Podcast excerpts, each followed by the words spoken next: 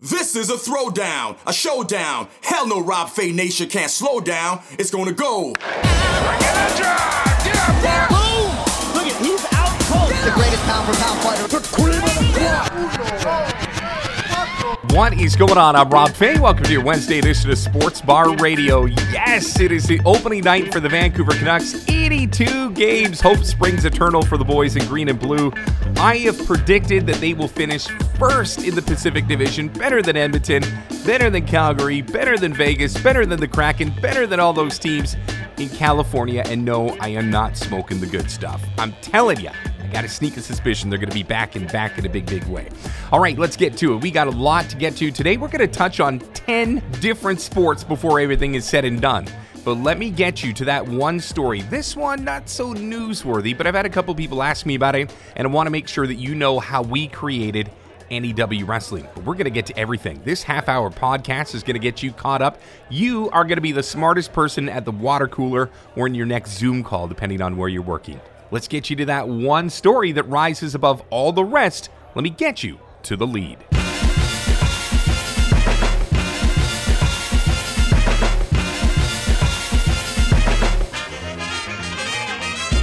We've scoured the globe for the stories that matter to you.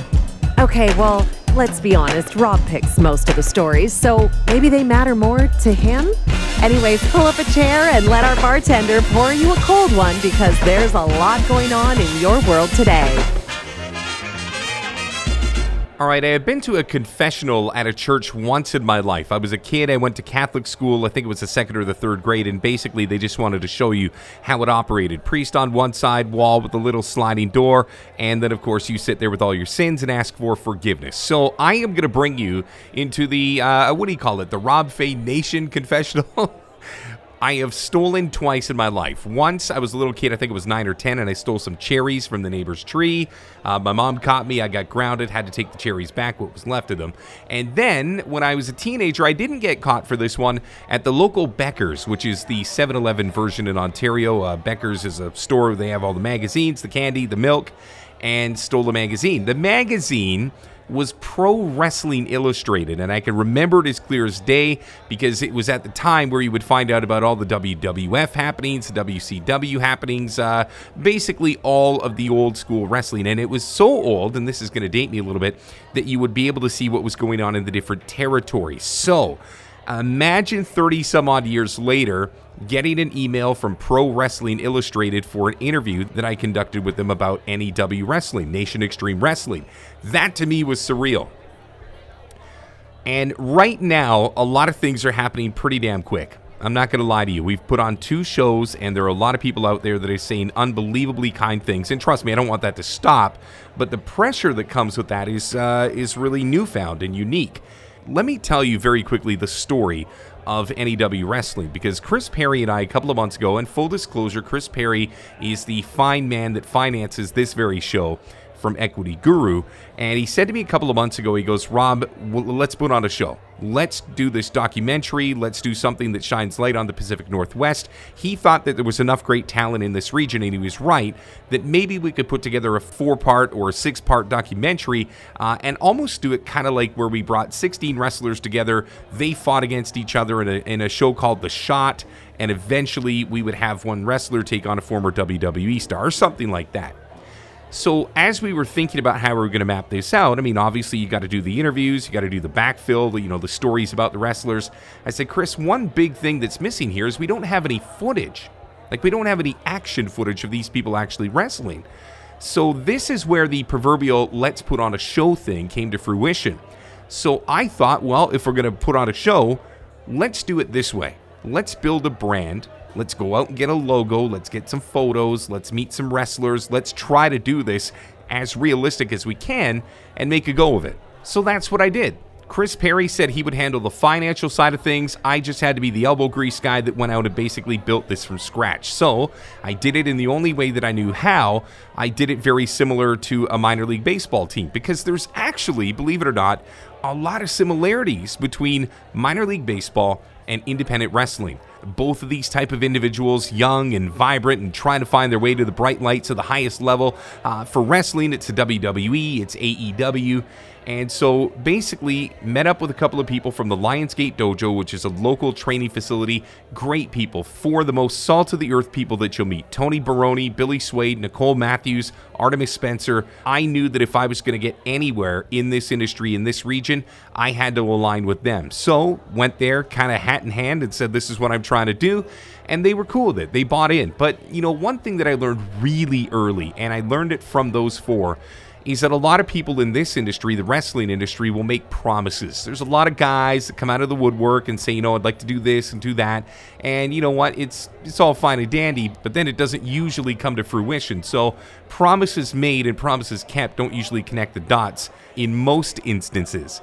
And then the other thing that I learned from a couple of different people, not just the people at the dojo, but there's not a lot of people that operate business well. There's a lot of good people in wrestling, a lot of good promoters, but the business element that truly can make this a sustainable entity, there's not a lot of people out there that have found success with it. So I don't know if that necessarily scared me away, but at least it was a wake up call that if you're going to make a promise, you follow through on it. And if you're going to run this properly, you better have some business acumen.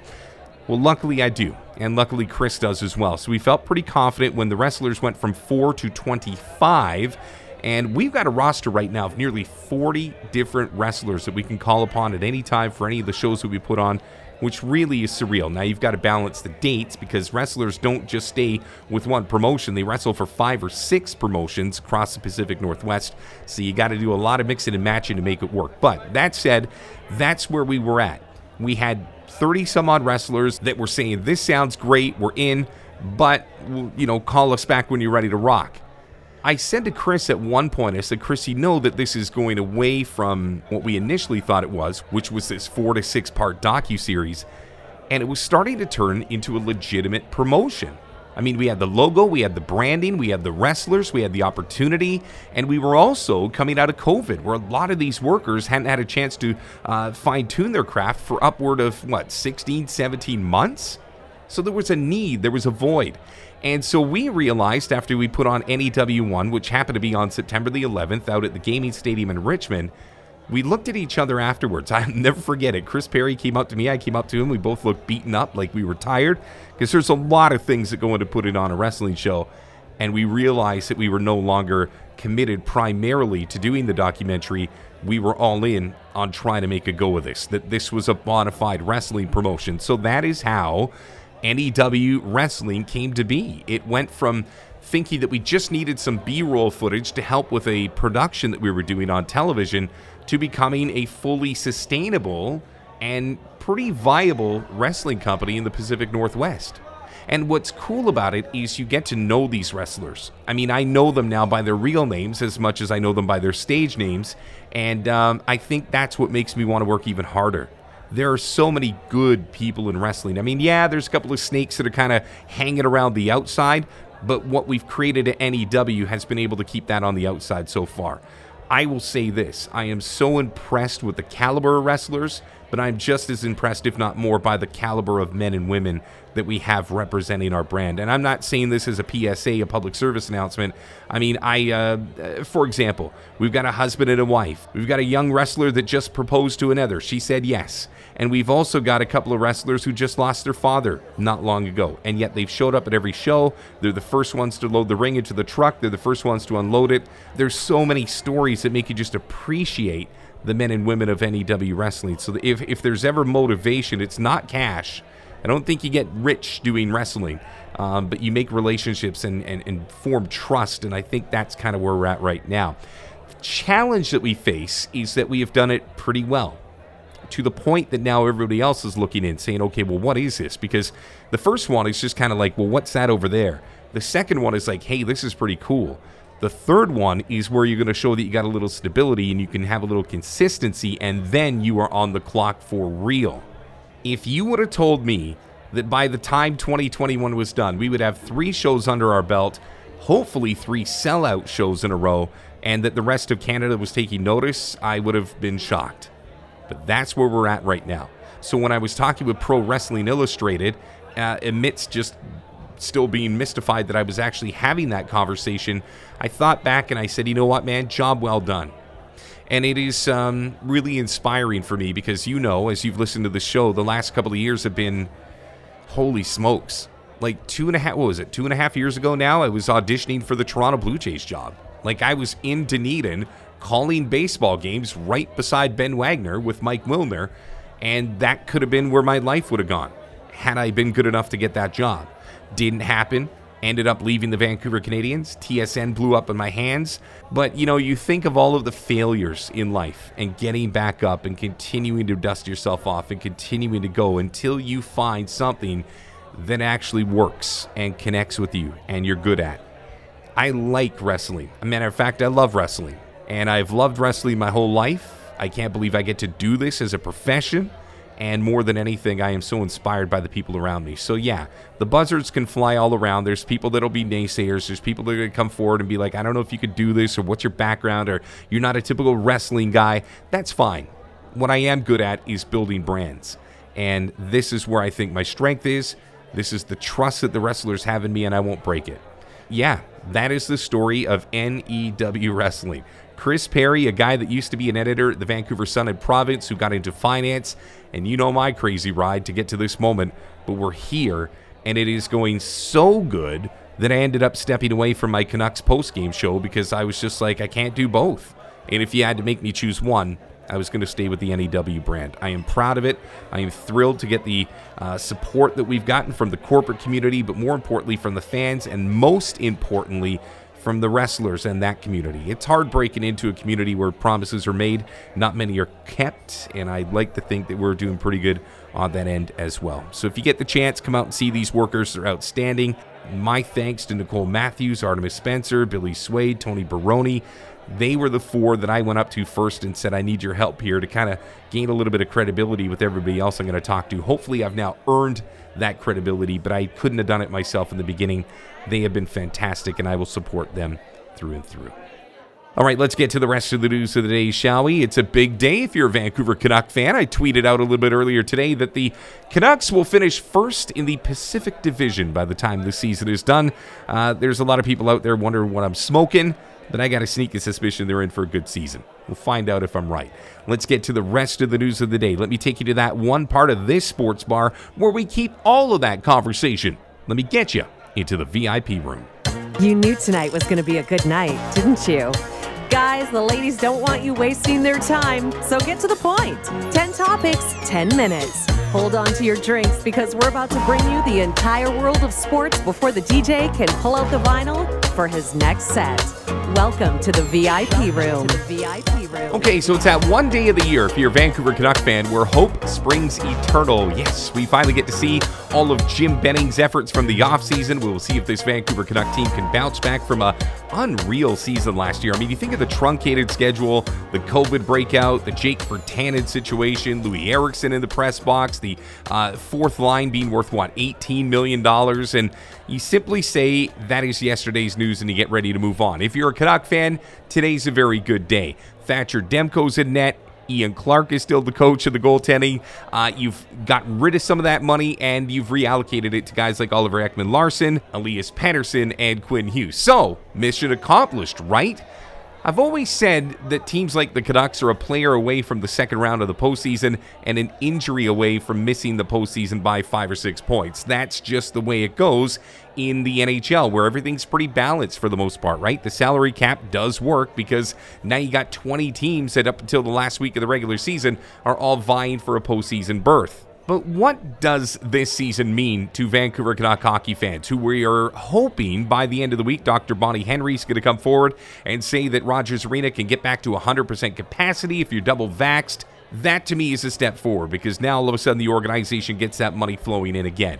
Then you've also got the atmosphere. Then you've got a team that's a little more stable. Brock's under control. Bo's under control. JT Miller's under control. And now the two young stars, they are under control as well. So it seems like this should be the calm after the storm, right? We'll have to see. To me, it was said best by Rob Simpson last week when I had him on this show. All Vancouver has to do, and this is quote unquote all they have to do, is make sure that they finish ahead of the three teams from California and that new team from Seattle, and then they're going to find their way into the postseason. That means they've got to find a way to get past Anaheim, Los Angeles, San Jose, and Seattle then they're hanging out with the Calgary, Edmontons, and Vegases of the world. It's an eight team division, four get in, and you would probably say that this division's got a few easier outs than what they had to deal with last year. I think Vancouver, had they not had to deal with the COVID bug, was peaking, and I think they would have been just fine. I think they would have been there right until the last day of the season fighting for a playoff spot, but coming out of that COVID lockdown, there was just no way they were going to be able to compete. So you look at Edmonton for what they are. I think they're going to be up there with Vegas. That's going to be my one two punch to win this division. And then it's really anybody's game. And if Vancouver is everything that they are said to be, this is a team that should finish, in my estimation, in the three hole in the Pacific Division. Unless Calgary's hiding something that I don't know, unless they're bluffing me at the poker table, I got to think that Vancouver's more talented than them. And of the three teams in California, only Los Angeles is intriguing. I think that San Jose and Anaheim, both in major rebuilds right now, are nowhere near it. And even though we look at expansion teams differently because of what Vegas did a couple of years ago, I don't know if Seattle's got the wherewithal to get where they need to go over the course of 82 games. So that said, hope springs eternal. Vancouver looking good, at least on paper. And if they can stay healthy, you got to think that there's an opportunity for them to get to the postseason. Tonight, they get Edmonton. It's the first of six straight games on the road for the Vancouver Canucks. I mean, they just don't get anything easy, do they? Six road games to start the season before they finally get to come home. It is one of five games on the NHL slate tonight. Montreal's at Toronto. The Rangers and Washington will lock horns. Chicago at Colorado. Colorado without Nathan MacKinnon because of the COVID protocol situation, and Winnipeg getting ready to land based Anaheim in California. Now, for the Vancouver Canucks, Zach MacEwen was put on waivers. He was picked up by the Philadelphia Flyers. Uh, I got to think that their toughness right now is going to be something that's going to be questioned. They need somebody who's going to be able to throw hands or at least be a presence on the ice, and I just don't know where you look for that right now. I don't think they have that bona fide tough guy. And when you've got a bunch of stars, you're going to need at least one guy that's not afraid to mix it up, but that's just me. Over the last three seasons, Edmonton is 8 and 6 against Vancouver. In their last 10 games, they're 4 and 6. And Vancouver will have Brock Boeser on the ice tonight. Very quickly to recap what happened last night Seattle in their very first regular season game in franchise history, falling 4 3 in Vegas. Max Pacioretty with two goals for the home team. Uh, Geekie McCann and Donato scoring for Seattle. It was actually Donato who scored the first goal in franchise history.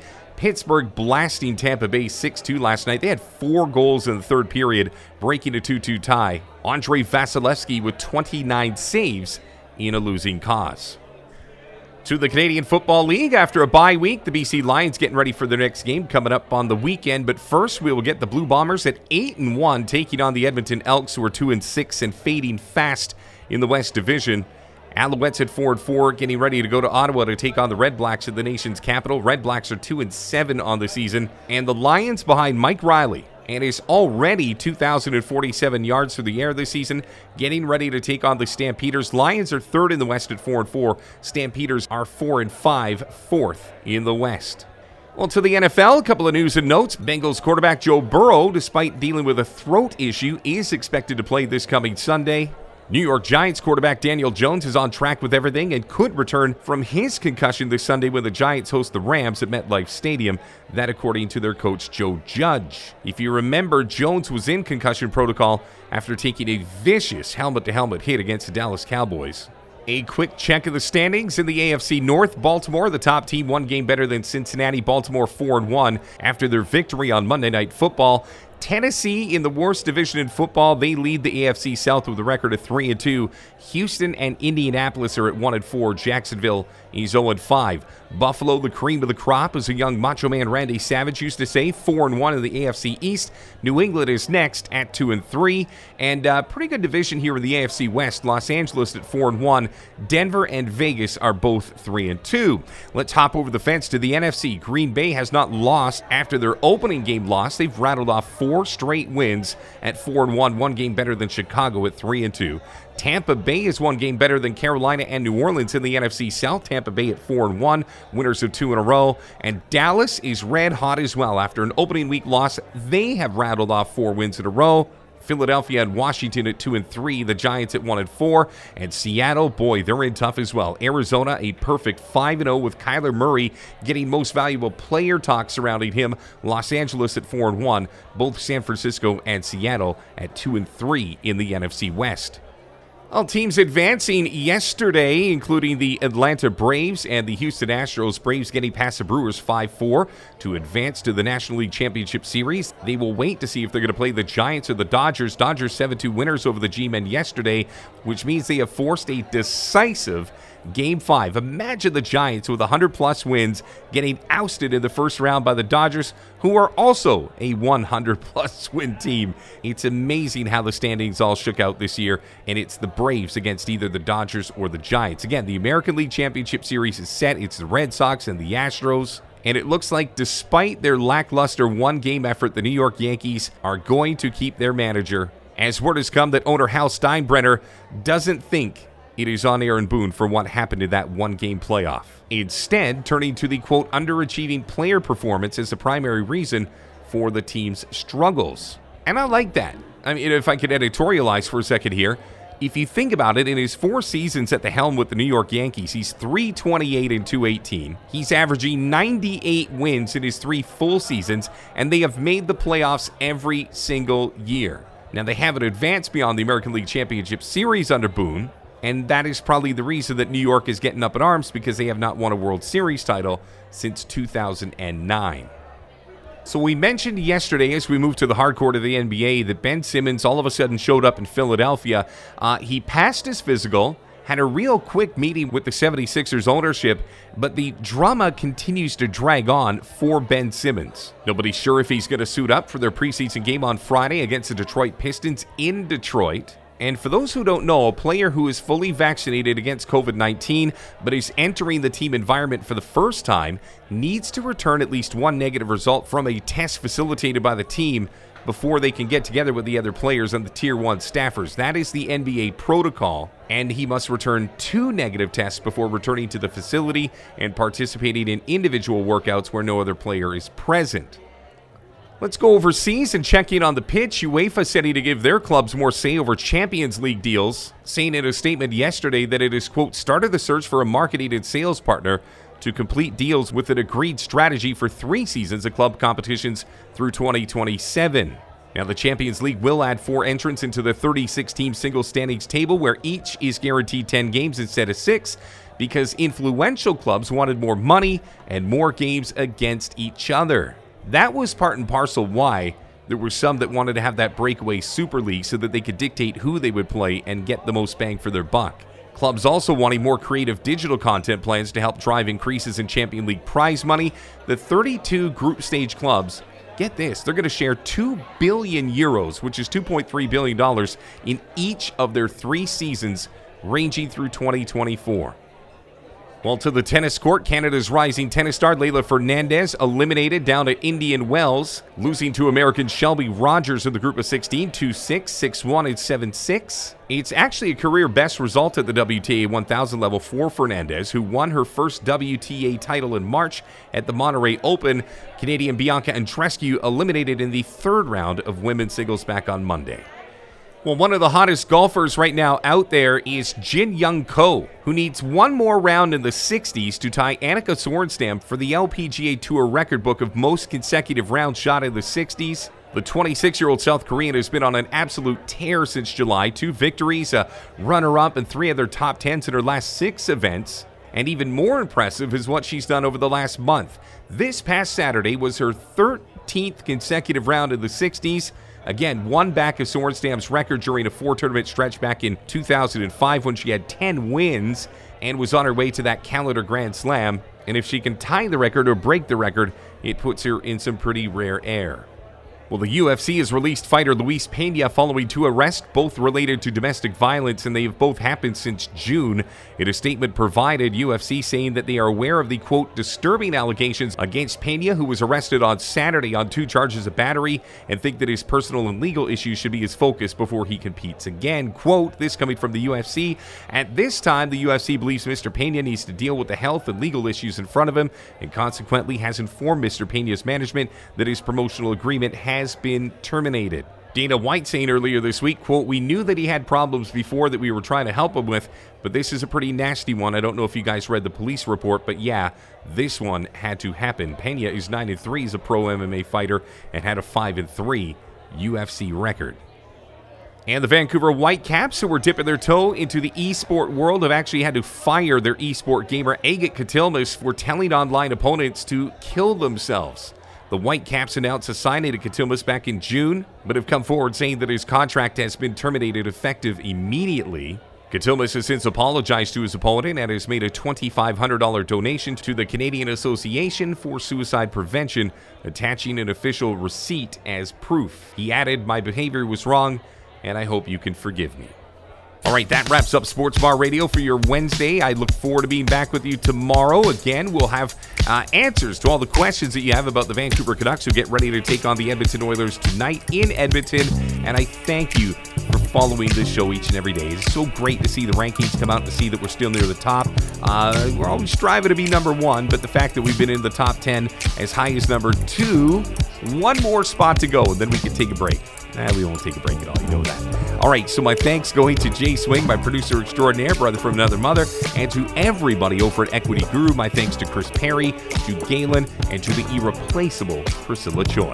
Until you and I meet just hours from now, I'm Rob Fai. You have been listening to Sports Bar Radio, brought to you as always by Equity Guru. Have yourself a great day.